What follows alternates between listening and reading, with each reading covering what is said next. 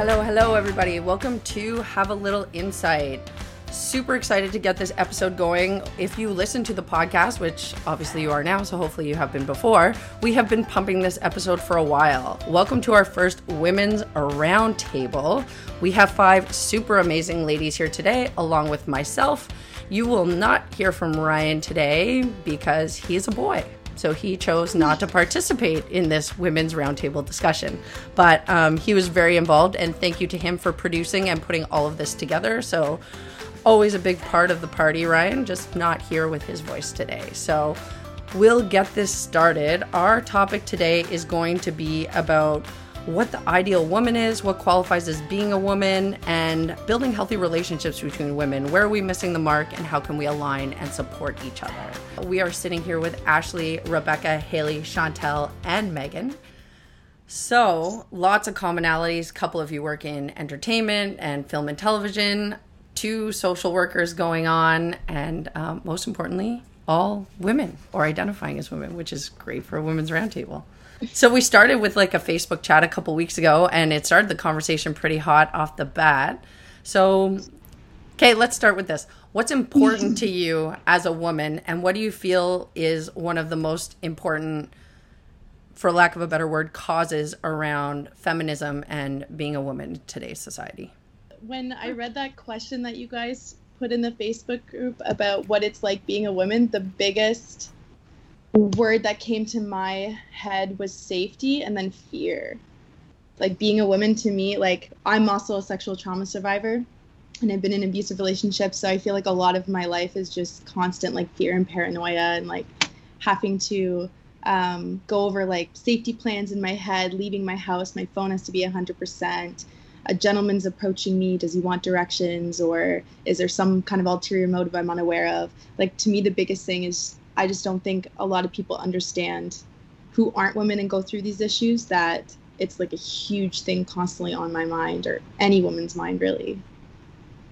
What I find really interesting about that is that I don't have um, a background having experienced anything that was that caused me harm, but I still to this day, pretty much every single day, encounter situations where I feel exactly the same as you. And so when I had that conversation with a very good friend of mine and our spouses, we were kind of talking about the things that we do. And I'm sure everybody's seen the memes that go around Facebook and other social media things that talk about um, the things that a lot of women do on a daily basis, like carrying their keys in between their knuckles as they're walking down or making sure that they have their phone fully charged, is something that has never occurred to my partner, who's a white male and to you know my friend's partner as well. And we just had a conversation the other day. I live in an area where there's a beautiful area to walk but there's a lot of hidden parts. And i said to my friend the other day that i was going through a walk going for a walk by myself and i was really selective to where i would go. And she's like oh when i lived in that area it was exactly the same to me. Um, and i can tell you that my my husband walks through that area often and it probably never occurred to him to even think about that so I think that that's a really interesting thing to kind of start today off with. I honestly, it's funny that you just said you were talking to your spouse about that because if for anyone that doesn't know, Ryan, the other host of this podcast, is my boyfriend, and so we live in an apartment building and we park in an, like an underground parking garage. And I like when I was serving really late nights, I would get home sometimes at two o'clock in the morning, and I would go park in the parking garage, and I was always really scared to be down there by myself because like in my head i'm going through if something happens to me like no one can hear me down here. There's no cameras. There's nobody around. Like i just felt so unsafe. So i had to tell him like i need to call you when i'm walking through the parking garage because otherwise like i just i just don't feel safe. And that thought had never crossed his mind either because for him he'll just pull in park walk on home like there's nothing to it. But i get so scared because i feel like i'm just alone down there. And then even just like taking the dog for a walk like i won't do it at night because I'm afraid that like I'm afraid something could happen. And so I'll only walk him myself during like broad daylight. Always make sure to stay on streets where there's lots of people out. Like I won't go up little side roads. Like it's crazy how much it can impact your everyday life. And your partner wouldn't necessarily realize because him also being a white male doesn't go through the same thing. So it was like really eye opening to him when I told him that I was actually scared and needed like needed to call him. And so now that's just a habit. But so it's interesting that you said that Well, another thing that's kind of interesting about it too is that women seem to need to take responsibility of their safety and you know eh, of course you know you want to make sure that you're safe you're going to have your keys in your hand you're going to call somebody to let you know that you're on your way home you're going to do all the precautionary things. But i find that what happens sometimes if something does happen that's negative that the first thing that happens is the finger is pointed at the woman and they said well what did she do wrong in this situation? Was she wearing a short skirt? Was she walking in a place at night? Was she like what were the things that she did wrong to that she could have prevented this situation from happening instead of looking at the other person who is actually doing the act onto the woman and giving making them take some sort of responsibility in that situation. So i find it very frustrating as a woman is that we have to be looking out for our best interests all the time. And even if something negative happens to us that we aren't even absolved of the situation occurring. We, we should have we should have prevented that from happening i was just going to expand on what chantel said and and um, kind of try to merge the two worlds because i think what we what could be a solution to that is when we're having conversation with with men or other people that maybe don't feel the same and haven't experienced the same, what would be helpful to me is to not be dismissed in my concern. There's been times where I've been in relationships and I wanted to pick up the phone and said, "Hey, I have to walk home on, you know, from a 12 o'clock at night shift.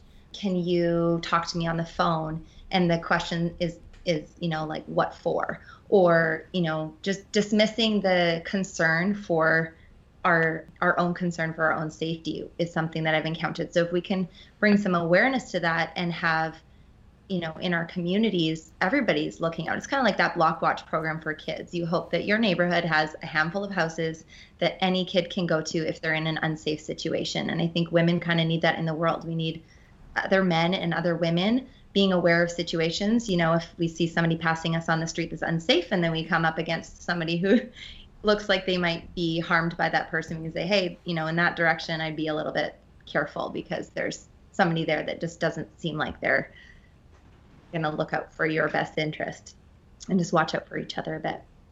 Yeah, I was going to say, I find it so interesting because so much is revealed in like where our conversation is even starting, which is the most overt and like extreme kind of danger that women can face. And that's just our bottom line. That's just a bit normalized for us.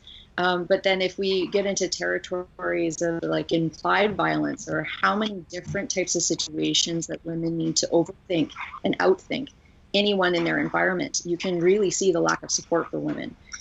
And I think of something as simple as trying to go to the doctor and whether my doctor will support me in listening to my body and, and uh, believing my body signals. Uh, how is someone going to treat me during a pap smear? All the way to if I have a professor and they give me a great grade and we have some kind of like positive energy how much do i read behind that positive energy who are my male caregivers just just we're so primed to or i'll speak for myself i feel so primed to double check that someone's not trying to interfere or, or mold my experience so that i'm always scanning my environment and trying to tailor myself to my environment so I think that's a huge issue with authenticity and being able to move in the world as women as well. It's just the spectrum. It's crazy.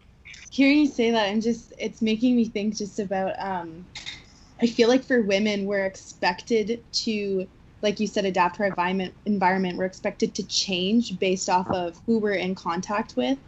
And it's frustrating because then when you don't change yourself to what their idea of what you should be or how you should act in that situation all of a sudden you're the bad guy or you're you're a bitch or you're being too aggressive you're being too assertive even if you're just setting that boundary. Like no i don't want you to buy me a drink. I can buy my own drink. Thank you very much. Like no i don't want to give you my phone number. And then all of a sudden because you're not complying you're not changing based off of what they want you to be you're this horrible person. So it's just this idea, I feel like that women literally exist for everybody else except for ourselves. And if you live for yourself, well, then there's something wrong with you.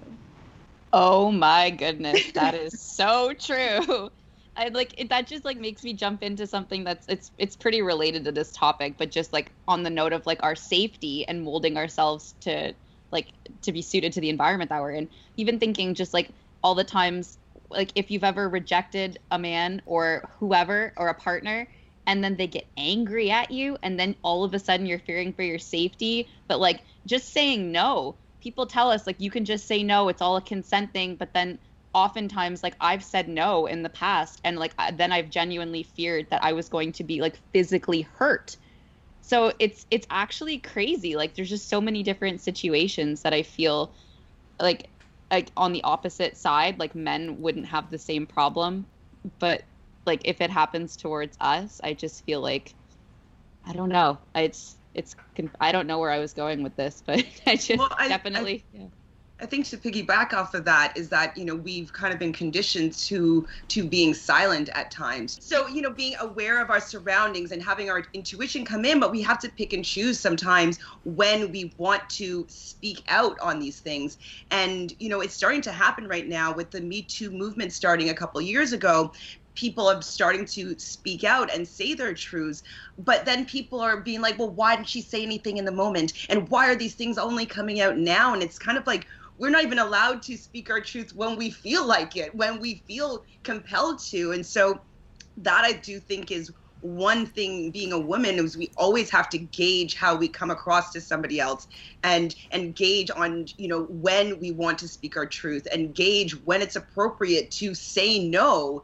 And i'm happy that now it's being more welcomed but it's definitely something that we're going to be needing to overcome because we people are so used to everybody including other women are so used to us being silent for the most of the time and mm-hmm. and keeping it all in and not necessarily expressing our truth in every single moment okay i just have a really quick thing to add on to the end of that like so I read a really interesting quote the other day. I saw someone shared this on Facebook and like just jumping on the Me Too movement. So it says it's it's interesting how every woman knows another woman that has been raped, but no man knows a rapist.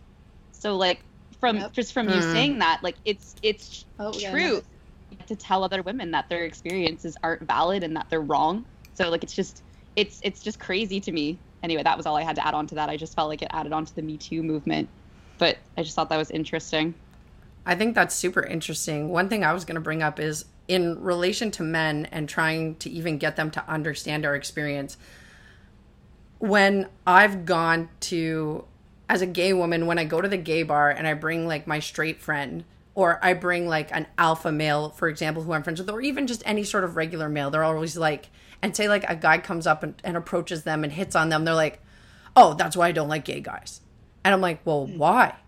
And they're like, oh, well, look how he just approached me. And I'm like, do you know how many times my ass has been grabbed inappropriately at the bar, at a party with my friends, at whatever? I'm like, that's Not something that at a bar. No, like just in I, general. I remember I was at my friend's 30th birthday party, and her boyfriend's friend just randomly grabbed my ass in the basement. I'm like, what? And like for men that go to a gay bar and who are straight, and I've I have a lot of straight male friends who like go to the bar with me. Another guy hits on them and they're like, ugh. And they're like, they're all upset about it. And I'm like, this is the reality that women in your life live with every day. We are constantly approached. We are grabbed when we're not asked. We're we say no, it doesn't happen. We're incessantly hit on. I'm like, this is happening to you one night. I'm like, this has happened. And I'm like like Haley and I haven't been through anything traumatic in my life and I have had experiences like that. So it's so it's an eye opening opportunity when I'm with men to be like, yeah, I'm like, this is normal. I'm like, just brush it off and walk the other way. Like, this happens all the time to women. What you're experiencing happens all the time to us. Yeah, when you're saying that you also haven't been through anything traumatic, what what you're saying like about, you know, the bar situation, I think brings up what Chantel, what Chantel said, which is you know there's always questions that come into play about where you were what you were wearing all these all of these things. I can tell you when i used to work in the west end of vancouver i had a job at the shoppers drug mart. I had to walk home about five blocks at midnight. And for those of you that don't live in vancouver the downtown west end is the gay district. But i used to walk home and i and the situations that i encountered were insane. I was you know one night i was walking home talking on the phone for my own safety and two guys, probably, I was in my 20s, so two guys, probably around the same age, were just walking the opposite direction. One of them reached out and grabbed my chest. Another night, there was a dude hiding in a bush about a block from my house saying, Hey, come over here. Come on, come over here. And like, I can tell you situations like that happen so frequently. And what's really fascinating to me is I actually didn't even start processing them until the last couple of years. And now that I have two children to look out for, to raise on how they should be handling situations with consent, but also their own body awareness and their own rights, and all of these topics that we're finally discussing a little bit, it adds to that. You know, I have to worry for my my own safety and my own situations, but I also have two kids of different genders that I have to educate in their own way, and it's just fascinating because the you know the conversations are endless. I think what disturbs me most in stories like that is like this is an unsub- an assumption obviously, but people think that's funny. It's not funny, funny like... to grab somebody who isn't in any sort of relationship with you first of all. It's not like your partner's like hey that's that's a totally different thing but they're just randomly walking by you on the street and like they're laughing about it as they walk away. Like it's not funny and it's not it's not right. Yeah and at the time i think i wasn't even processing how wrong that was. We're kind of taught as females i feel that when there's an advance made on us it's a compliment. So yep. oh i must look great tonight. Huh Mm-hmm. so you know to to take that into consideration and i'll tell one more story and then let somebody else take over here but my husband and i um, we're actually coming up on our 10 year anniversary in a week and a bit and we started dating you know about 15 years ago and there was a conversation that we had about the night that we had met and what real what made me realize that i had normalized all these things that had happened in my life was him you know, going over the night that we met and saying, "Hey, do you remember we were standing in at this wine and cheese event and we were standing in a stairwell and we were talking and some guy walked by and slapped your ass." And like walked in and whatever, and I was like, I have no recollection of that. So he retold the story, and it's, I, and then I remembered, you know, I remember what the guy looked like, and my partner, my husband, thought that I knew that person, and that was a very profound conversation for me because for the person that I ended up dating and being in a relationship with to remember that situation and for me to discount it. And then for him to just assume that that guy must have known me for him to behave in that way and to have witnessed it was kind of validation that, oh my gosh, how many times have I experienced situations like that? Okay, well, like way more to count. Yeah, and I think lot of women have those experiences where they're uh, moderating themselves between two men, two important men in their life sometimes, or their their boss or their father, or and so they might experience an assault, and it increases the isolation with them not wanting to to tell other trusted males maybe in their life because they're afraid of their reaction. You know, what do you do if you get assaulted and you can't tell your husband? And what do you do if something happened do go to your male boss? Like these are i think women get wedged in between these dynamics and and balancing whether it's it the cost personal cost to them to speak up. And i also have found i'm um, working in the service industry as well as that you know maybe speaking your own truth might prevent you from getting a decent tip or for these regular customers to come back to the, the restaurant or establishment. And I've been told many times by managers, like, just be nice to that one. Like he spends so many thousands of dollars or whatnot. And, you know, you are you have to choose whether you want to compromise your integrity in the situation for yourself, whether you're going to make the dollar, whether you're going to jeopardize your job, and you're kind of always weighing all these things. And your personal truth is never what is being most considered in in these moments. I've had many inappropriate things happen to me, especially working in bars and restaurants, that I'm just I just take it because it's part of the job. But then it's like, okay, if I'm taking it just part of the job, what precedent am I am I actually setting? And if something happens that goes further, did I allow that to happen because I didn't set my boundaries up firsthand? And so it gets really difficult to be able to maneuver a lot of different establishments in, uh, as we grow up as women because of these different factors that we have to consider as well. I was just gonna tell a story in relation to the coworker situation. Um, I used to work in a group home for like three years and I had a male supervisor who was a house supervisor, and then there's like an office staff that supervises everything. The entire office is female. This is important to remember. So the male supervisor sexually harassed myself and several other female coworkers. I didn't say anything at first because I figured they probably wouldn't believe me anyways because I'm the only one. And then when I started hearing other women talking about it, and I witnessed some of it against other women as well, um, we were like, okay, let's all just go together. So we went. They didn't exactly say whether they believed us or not. They were just like, okay, like we'll talk to him. They talked to him. Months went by. Nothing was done about it. He continued to work. He continued to get all the shifts he wanted. So then finally, we all kept complaining enough that we pissed them off, basically and they decided the best solution was to move him to a different house to supervise, which has an entirely male staff. And then I hear from other staff the way that they're talking about the female staff so derogatory in front of clients that are high functioning enough that they can speak and understand everything. So then those clients are now disrespecting the female staff because they're hearing the way that these men are talking about us, how they would tap that ass and oh her ass is so fat and like all this like that's the nice things they said. That's not even the worst that was said.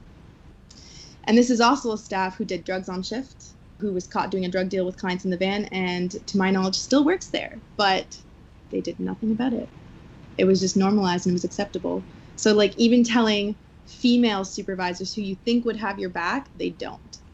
I feel like in that those cases too like often as women like a lot of us are honestly scared to stand up to men. And like i like going back to what chantel mentioned too about like being in the service industry the amount of times as well that like i had such inappropriate things said to me. But i do remember one time i was so i was bartending by myself like there was no one else like out there on the floor that overheard this and these two men sat at the bar and it was towards the end of the night and so one of them looked at me and said are you wearing a bra? And like i think my jaw basically hit the bar at that point and like that was one of the few times that like instead of thinking like what will happen if i defend myself i almost felt like the bar was like my safety net in between the two of us and i just snapped. I said why would you think that that's appropriate to ask me? And like the look on his face when i actually called him out on like such an inappropriate comment in front of his friend i will say was very satisfying because he turned beet red and like he just kept apologizing like admitted that what he said was super inappropriate. But like probably after working in that restaurant for 5 years the amount of comments that were made to me before I finally said something I'd say like you couldn't even count on two hands. So the the feeling when you actually are able to call someone out and it's in front of someone else was was very very satisfying I, I will say. But I only did it once and people made comments to me for years. So it really is easy to just like brush it off because you want to make that tip. Then it's like almost like we have I had like an imaginary line in the sand where like okay, if you like make little comments, that'll be behind the line, it'll be okay. But then like you say one thing too far, it's over, like then I have to say something. But like I I definitely didn't speak up enough, but I think that's one of the reasons that I really wanted to get away from that industry was I just I felt so uncomfortable all the time, like I just felt like I was a piece of meat walking around and that I would be judged or fired if I stood up for myself. But the one time I did, it was okay, which is starting to make me think like I really do need to set those boundaries more in my everyday life. And I need to call men out on this more. And if you do it in front of another man, it seems to have more impact because then all of a sudden, like everyone can see that you're not the crazy one. I do that in air quotes because people like to say that we're crazy for expressing our feelings. You're a drama queen. If you express your yeah. feelings, you're a drama queen right? So I think like what's interesting about the restaurant industry, I don't know if you guys know somebody that I discounted based on image for years was Jane Fonda. And then I started to learn about the work that she's done. And one of the things and the in- initiatives that she's taken is in the US to do with the restaurant industry. So in the US, you can be paid in a lot of different places um, a very low wage the reason you can be paid that is that if your tips make up enough to count as minimum wage, the restaurant owner doesn't have to pay you minimum wage. Jane Fonda is trying to change that, and I think she's doing it with Lily Tomlin, who's another like amazing actress from Grace and Frankie. Great, yeah, great show. Love it. But they do so much advocacy for women, and I think what we need to start realizing is that, you know, the reason she's passionate about changing that is because a lot of the people that are doing those jobs are in situations where they don't have a choice. And I think Ashley might, you know, work with women that are in situations in the downtown east side that are, you know, not not in safe places to work. And I think that if we can change some of the protocols and some of the the situations that will allow women to have a choice of whether they're in a job that's safe. If you're paying somebody $3 an hour and they need to make that tip, they're not calling out the guy that's grabbing their butt as they walk away from the table. Mm-hmm. So if we change these things, which you know the restaurant lobbyists were able to do in order to make that happen in the first place, then then we'll be setting up safer situations to begin with, and the trickle down will start to happen in the other um, places that need it even more drastically. Mm-hmm. Yeah, I have like two things to pipe in with that about because I've worked in service for 15 years. I've worked in hospitality and it's in like in terms of talking out like you say Megan, I found a lot of my comfort came from the type of management that I had at the time. So there have been managers in places I've worked in my career where I know if I said something, no problem, my manager had my back. Not a problem. So I had no problem kicking those people out or like letting them go. Obviously, sometimes I smiled and took it just like everybody else because I knew they were a high tipper or whatever. It's fine. But the service industry, I think, is one of the what's the right word? Thankfully, I don't work in it anymore, so my boss won't have a problem. But um, it can be a very slimy, underground, crappy business, especially for women. And women make up the majority of the employee mm-hmm. base in service. And it's just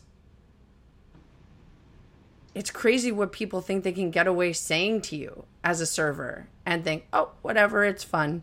Or, oh, it's not a big deal. I'm with my guy friends. And I have been in some very, very, very precarious situations. And like some situations turn out good, but the situation is usually so like on the line that it's like you either hold your ground and like fight back or like have your word. Like I've pulled men by the collar and been like, sit in your chair or get out. And then I've had dudes, I've, I've had dudes who like will sit in their chair and say nothing. And then I've had guys go around and be like, you're a fucking cunt. I'm getting in my car. And I'm like, like, it's not my fault that you're over intoxicated and misbehaving. Like if you can't handle yourself, don't go out.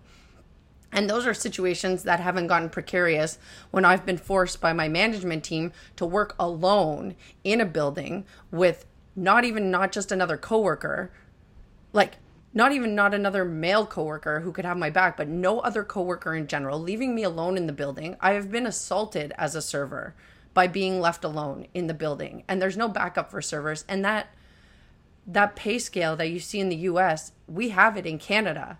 It's just not as drastic. Servers get a reduced minimum wage because we make tips. Why? Why are we getting paid less than anybody else to do minimum wage? Like, it's still a minimum wage job. We're not guaranteed a tip. Somebody can walk out and pay you nothing. Somebody can walk out and not pay their bill. It happens all the time. But we still get paid a reduced amount compared to everybody else in society mm-hmm. because they assume that you make tips. And it does put you in that precarious situation where you're dependent on your cash. I was just gonna say, like, it just reminds me of my time living in in Montreal, and I, I lived and worked in the service industry for about eight years over there, and it's basically for the most part where I got conditioned to what I allowed in like from mostly men in my life. And so, you know, we were forced, we always had to wear high heels. We always had to wear the uniform was always usually a short skirt. It definitely showed showed cleavage. We always had to have a full face of makeup, hair done. Like we always had to have that ideal look, that perfection look, the you know, the arm trophy, arm candy look and I've had managers even say to me at times, "No, just go sit on his lap for a bit, whatever." Like, you know, like kind of auction me off to the nearest table in order to increase sales and increase tips. Oh, drink his bottle, just share it with him or whatnot. And that was part of my job for serving that particular table is that I would be willing to sit on the lap, drink the champagne, increase the sales, get them to buy more, and then I'd get my $500 tip. And so I wanted the $500 tip. I also wanted to be working there, so I'd sit on the lap and I'd drink the champagne. And so it's it's with you know the tipping being how I'm making my money. Obviously, my morals and value, that line gets pushed a little bit further and further away as to what I'm willing to accept. And then with my regular interaction with people, what I'm willing to ex- accept is skewed as well. It's kind of like, well, you're going to do that with someone that you don't know, like someone in your actual life. you also are going to give them the same sort of leniency. So it, it definitely has conditioned to what I am tolerant towards and what I allow in my life right now. I agree. There was um there was an article that came out in Ottawa a few years ago, maybe like 5 or 6 years. I don't remember at the like the exact time frame, but it was from like an upscale casual restaurant like Milestones or Cactus Club or Earl's. Like it's an upscale casual place where you think everything would be good. And the article was a server who had come forward and or no, it was a manager who used to work for a restaurant like that, a Moxie's or something, and he basically said that he was instructed that if they came in the door and they applied and he didn't want to fuck her, they didn't want to hire her. I think that was Moxie's. Like, Oh my god. Yeah. yeah, if he didn't want to fuck her, they didn't want him to hire her. Yeah. Women are basically reduced to objects. Go ahead. Hey, Ashley. Yeah. Uh, and I, I, I feel like hearing us talk because I've been a, a waitress as well, so I'm really vibing on what you guys are saying.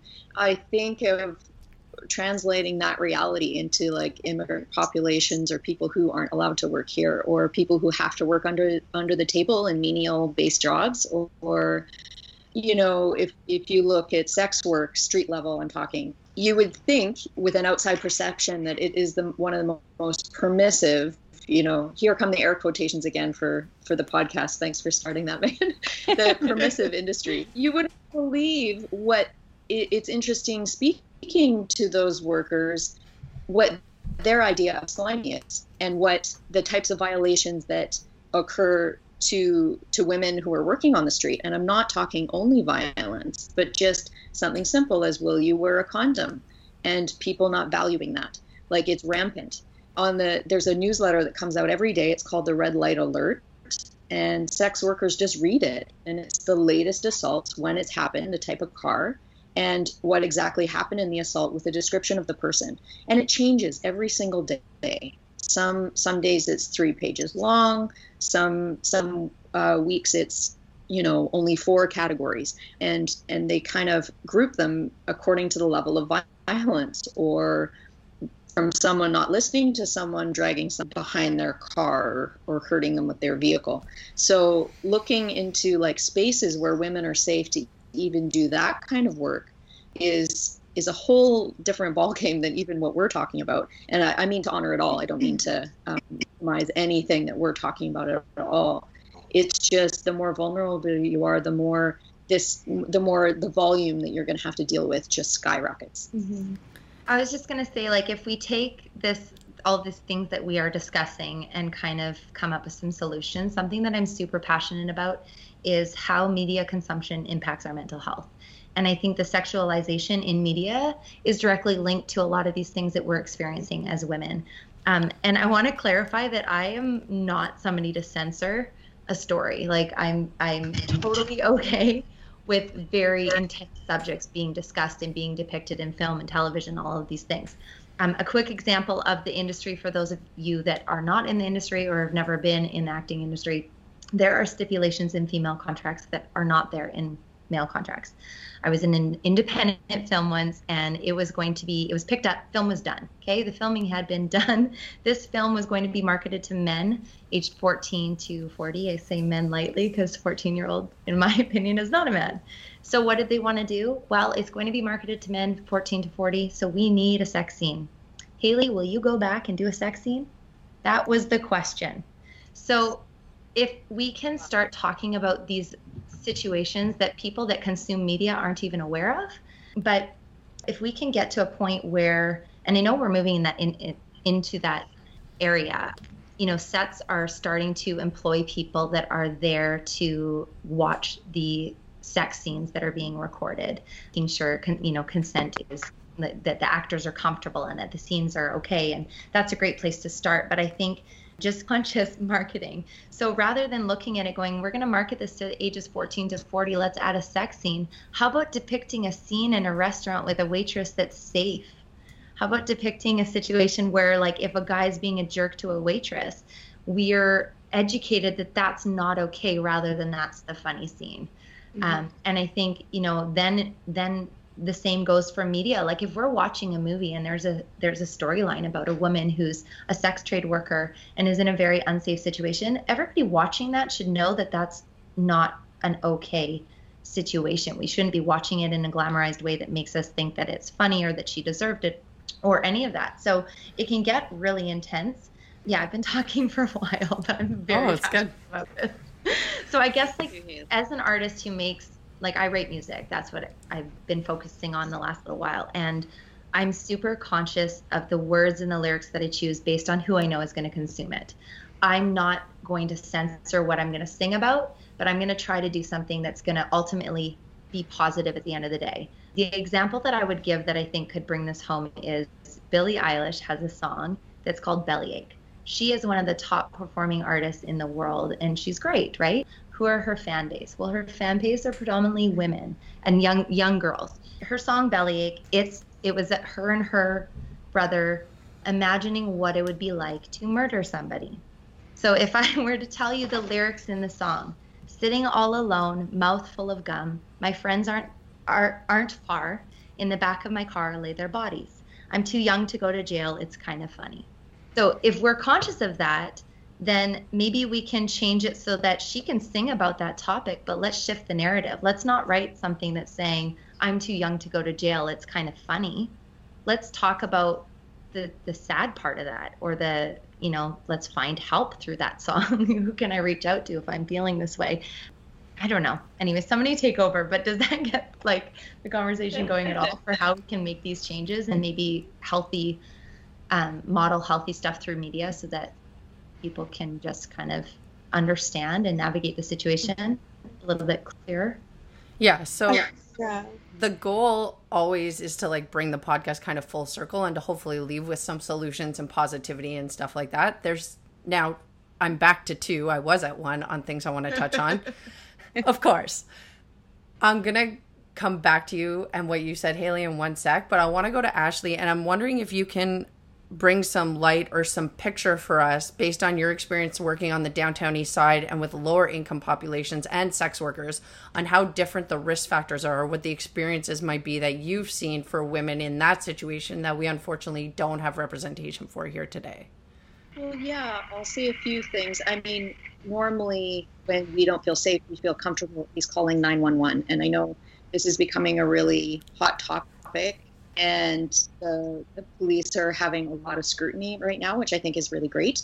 But a lot of the workers, they just they're stuck between what society is not willing to look at with how many men are actually going to have sex with frontline workers, like uh, street level workers. I'm not even talking escorts, strip clubs, like the really high people, but people who are just out on the streets. There's not enough uh, safe spaces for women to do their work, so they end up in cars and alleys. And then if, if something goes wrong, it's basically just an amplified version of everything that we've discussed here today. How is a prostitute supposed to speak what, you know, how do you even start the level of projection of like, were you wearing, wearing a short skirt? I mean, it's kind of laughable in this context, honestly. So how do you, how do you approach violence when you might be surrounded in people who think violence has been accepted part of your reality and maybe that you shouldn't be doing that? So safe spaces are huge. There's also a confluence of, of issues with, um, you know, using substances in correlation with coping mechanisms. And I, I don't want to say that all sex work is linked to trauma, but there's a lot of literature around that as well. So basically, the more you add a level of vulnerability, whether it's being racialized, whether it's coming from like a complete isolation with having no family, whether there's huge issues on the downtown east side with the murdered and missing indigenous women, which has been a long-standing topic that has garnered very little support from Vancouver, Canada, the prime minister, you know, the police. You know, it's, it's starting to get very limited co- coverage, but you know, a lot of the indigenous people I speak to, they say, you know, our daughters are missing, our our mothers, our sisters are missing. So I don't want to speak on behalf of them, but when I speak to these people, they just can't even fathom how low they must be in the in the society's regard in society's regard to not even have their very lives. And and statistically, the highest proportion of women being killed are by their partners. If you in Canada, I mean, I don't know statistically globally, but these are these are hair raising issues, and and I think is very much about us kind of being caught in our own bubble too, maybe about what safety looks like for other people and us wanting a bit. Of course, we want safety for ourselves, but there's always someone who is in, in an even worse position. I think being less punitive is a huge part of that and creating safe spaces and not moralizing things are really, really important to just saving lives and qual- and providing quality of life for women. I think a lot of people too, when they want to get involved in making changes, they look outside of their own country or outside of their own city. And so I don't think that people are often as aware of what's going on in their own neighborhoods. It's more like, you know, the focus for Canada right now is look at what the States is doing, right?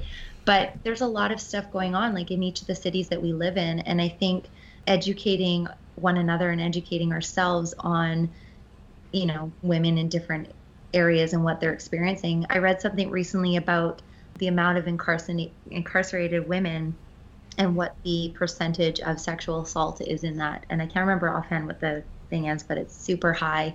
And it just made me so sad because you can take all, I don't know, if, if you have a support system where you're able to reach out, you're able to talk to people, you're, you have family, you're able to find that safe space, or even not even talk about it, but just get yourself into a safe situation. That is great. But then there's a ton of women, like Ashley said, that are in these situations where there is no support system. There's nobody being responsive to their pleas for help. There's nobody. I mean, if you have relatives that are missing and nobody's looking for them and it's not on the news, what are you going to feel about something that happened on the street to you, right? We're just not we're not supporting people. And I I feel like I want to educate myself a lot more on what's going on in my own city I have a connection to the downtown east side because my grandfather actually lived in um, an old hotel on Hastings for years. He was an alcoholic. He left my dad's family. And so when I see the people that are in those neighborhoods, I have a huge amount of compassion for trying to understand their situations and what's gotten, you know, them in these situations where they don't have the same support systems that I have. But I think there's a lot of work to be done because even you take somebody like myself who has a connection to a relative who's lived in a really crappy hotel that was condemned and was shut down for being, you know, totally unlivable. I'm still not not doing anything that I would value as making enough of a difference for the community that I'm a part of. And so what about, you know, people that have no connection to it? How are we going to get an interest to make these situations safer. Because I do believe that once we address certain issues, the trickle down happens or the trickle up or whatever we want to say. Um, I think that we have to start somewhere in order to, to improve anything. I think we need to shift the blame off of the person. Everybody blames the individual for their problems, but if we address the issue as a community, the community be stronger and you'd have less issues. So it needs to stop being like an individual blame. Everybody needs to take blame in what's happened in people's lives. Even just thinking of my own situation being a sexual trauma survivor, I can think of so many people who I think there should be some blame there. They should have taken some part of that. And the person that actually assaulted me, I don't blame just that person. I blame all of society because they've normalized this behavior. They've made it okay. They've made it my fault, but I didn't ask for it. So, as a society, we should be taking responsibility for educating people about rape culture, educating people about like sex street work, or educating people about LGBTQ issues and rights and all of that. Because once we do that as a community and we work together, we're not going to have these issues. We can always do better as a community. I definitely agree with what you're saying. And like, I feel like so many people, they're just so uncomfortable having like conversations that they deem to be again air quotes like awkward or it but like those are the most important conversations that we need to be having. And like if we're not having them then we're not like making any progress in a new direction. And like even if we just think about like women haven't even been able to vote for that long. Like technically we've made a lot of progress but like we still live in a patriarchal society as much as a lot of people like to think that we don't. And like more conversations like this really need to be happening for sure because I feel like a lot of people don't even really admit that this is a thing. Like I even know other women that like don't actually feel like women are treated differently. And I don't know if that's just because like they haven't had like I don't know, ter- like anything bad happen to them like a man treating them poorly or things like that, but I uh, no, I definitely think that this is something that really just needs to be talked about a lot more because women often do fear for their safety and we act in a way that we think will keep us safe even if it's not true to ourselves like we've mentioned. And i think like this education needs to start earlier like even in schools. Like instead of telling women to not wear spaghetti straps and short skirts when the boys can wear whatever they want like tell the boys to stop over sexualizing women. Like we mm-hmm. we shouldn't have to change ourselves because it could like offend someone else. Like we mm-hmm. i think it just it, the education needs to start so much earlier because if we think about how early this starts like it's crazy. Even just like women's health. Like i feel like so many women have so many like questions about things that are happening with like their menstrual cycles. And like there's so many so many problems that we can have in like our reproductive system but so often, like you go to a male doctor, uh, this has happened to me personally, and you express concern for something that's wrong with your body, and then they just try to tell you, oh, it's okay. Like you're just, a lot of women have a lot of pain. You'll be fine. Take birth control. Things like that. Like I just feel like there needs to be so much more education on so many more topics pertaining to women. And like we need help. Like we can't, we need to stop feeling like we're isolated. Like women need to stand up for other women. Like men that support women need to talk more about this to other men like the it's just mm-hmm. it's an education thing like we need to have these tough conversations so much earlier to prevent so much worse things from happening i think that and, language is also should be considered too oh, yeah. um you know with if somebody if a woman experiences a rape it's always like oh she was raped so something happened to her. Instead of putting the onus on the person that is doing the act, no, he raped her or this person raped her. And you know because we, become the victim and we become things that are happening to us and that can be preventative as opposed to like being educated the other person being educated and having to take ownership of what their actions are and how their actions are affecting another human being. And so even just changing how we talk about what is going on to women and to women's bodies um, in a different way might actually also shift with how women's bodies are being perceived mm-hmm. by the other person and that's why i want to see the the media industry take note of this and i think that we need to realize that those messages become ingrained and it's also related to things we haven't talked today like eating disorders and self-esteem issues which i've probably struggled with my whole life because of the industry but i think like we've focused around sexual assault, but there's so many issues with self worth that we mm-hmm. deal with um, that's marketed to us, and we need to shift that. And maybe the reason it hasn't shifted is because a lot of the stories are being written by certain demographics of people. Mm-hmm. Um, I actually work with kids like in a kindergarten room a lot of the time, and I remember from this year there was a little boy, um, extremely aggressive little boy, actually put me off work for a few days with a strained jaw ligament because he slapped me so hard but I would watch him with these little girls, and he would hurt these little girls, and they everyone was afraid of him, but they always wanted to hang out with him, and it was always so exciting when he gave them attention.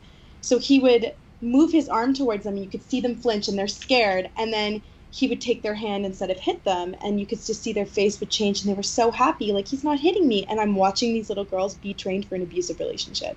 And in my head i'm like i can't. How is this acceptable or the little boy trying to kiss the girls on the playground and the teacher's like oh that's so cute and little girls are running away and i'm like why are you not stopping him and telling him that's not okay? They don't want you to touch them. Don't touch them. But they're like oh that's cute. Oh he's hugging her while she's squirming trying to get out of his arms. Oh no that's okay.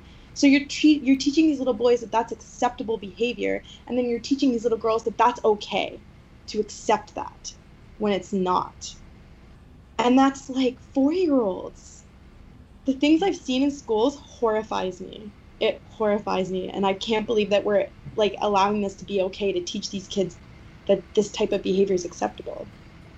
Yeah, like that's why I was saying I feel like the education needs to start so much earlier because like what you're saying like s- small children start exhibiting these behaviors and like it's it's so normalized now like we need like we need a new normal. The world is changing enough that like this this really does like need to be a big shift. And like i hope that with everything that's been happening lately that um, this will start to be something that gets talked about more like in the reopening of schools. Like maybe they'll just start reevaluating education as a whole.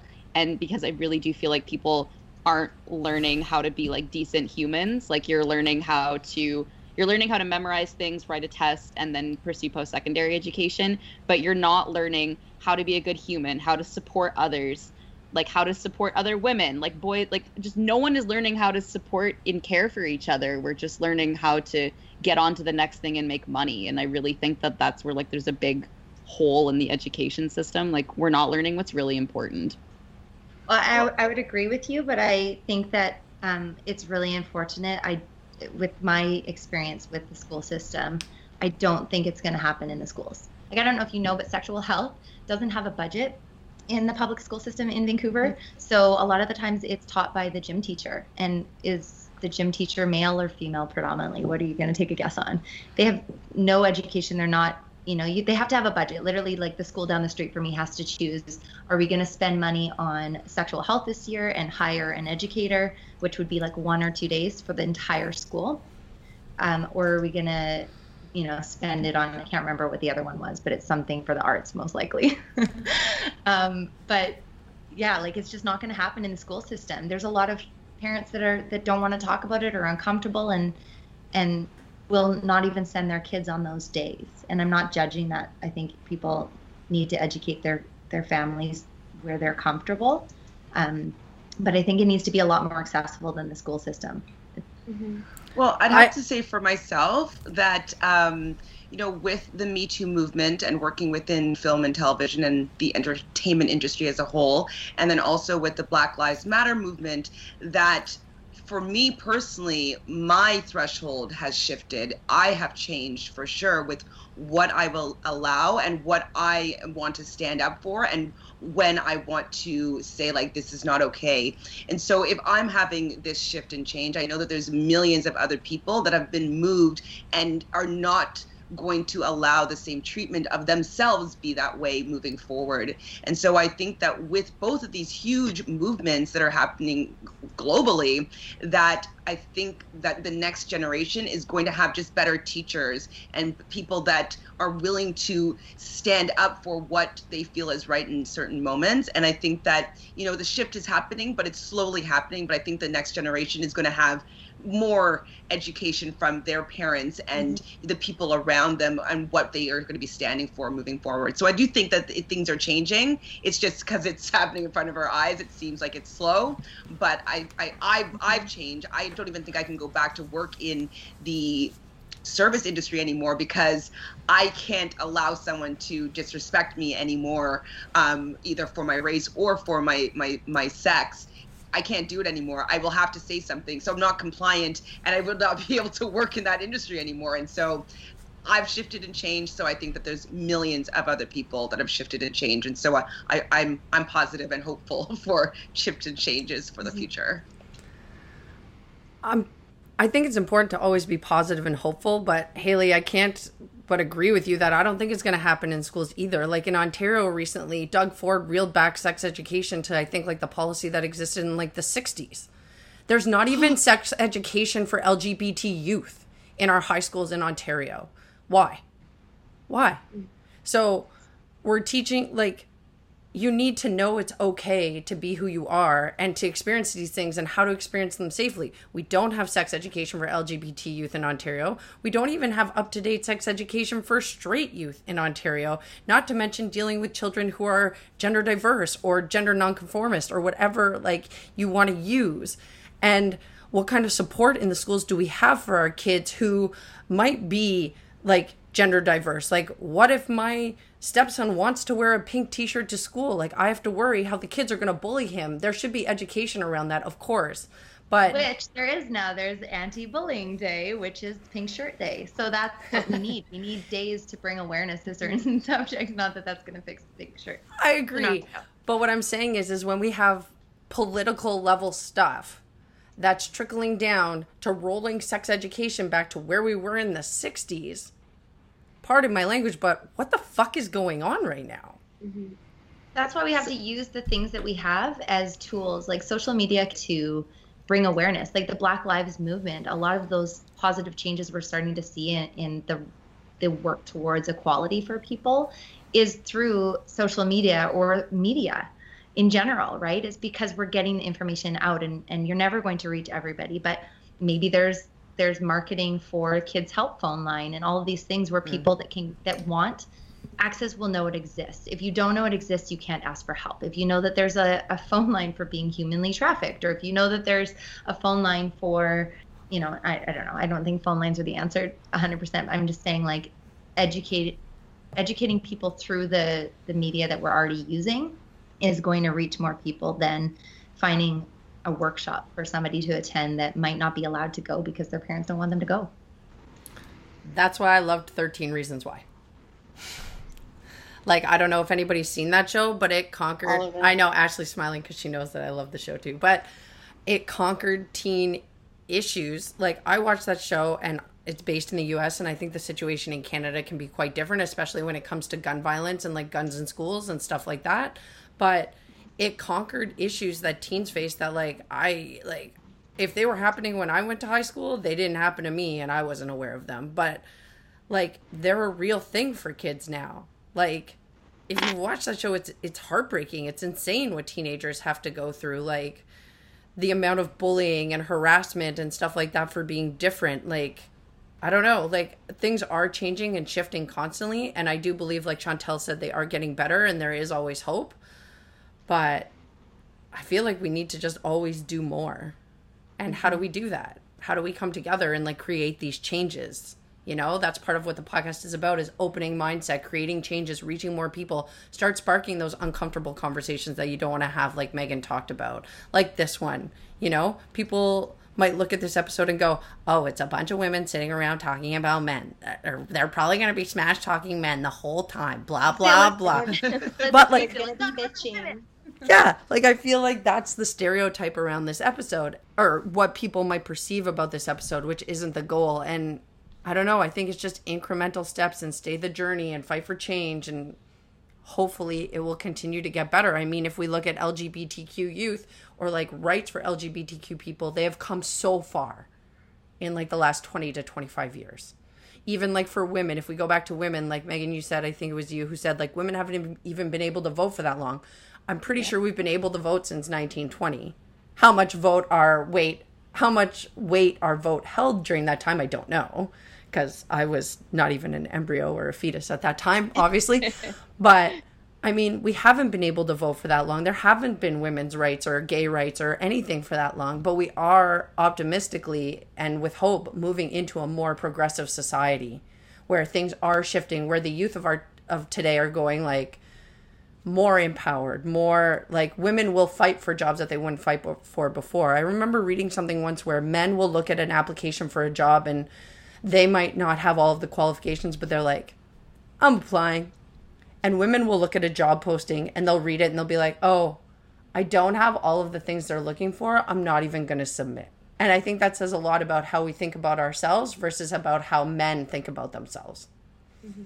When you said that we're moving towards change, I think you're you're right about that. But I also think there's a lyric in one of my songs, but also I'm just going to flat out say that I, I read, you know, this concept somewhere. So it's not completely original to the point that I'm not some genius. But it's the minute we stop fighting, they'll strip away our rights. Mm. And to me, that applies to equality for any group of people. That applies to racism, anti Semitism, women's rights, all of these issues. I think the minute we ease up, people forget that it's a problem there's a reason there's people that still deny that the Holocaust ever existed or ever happened.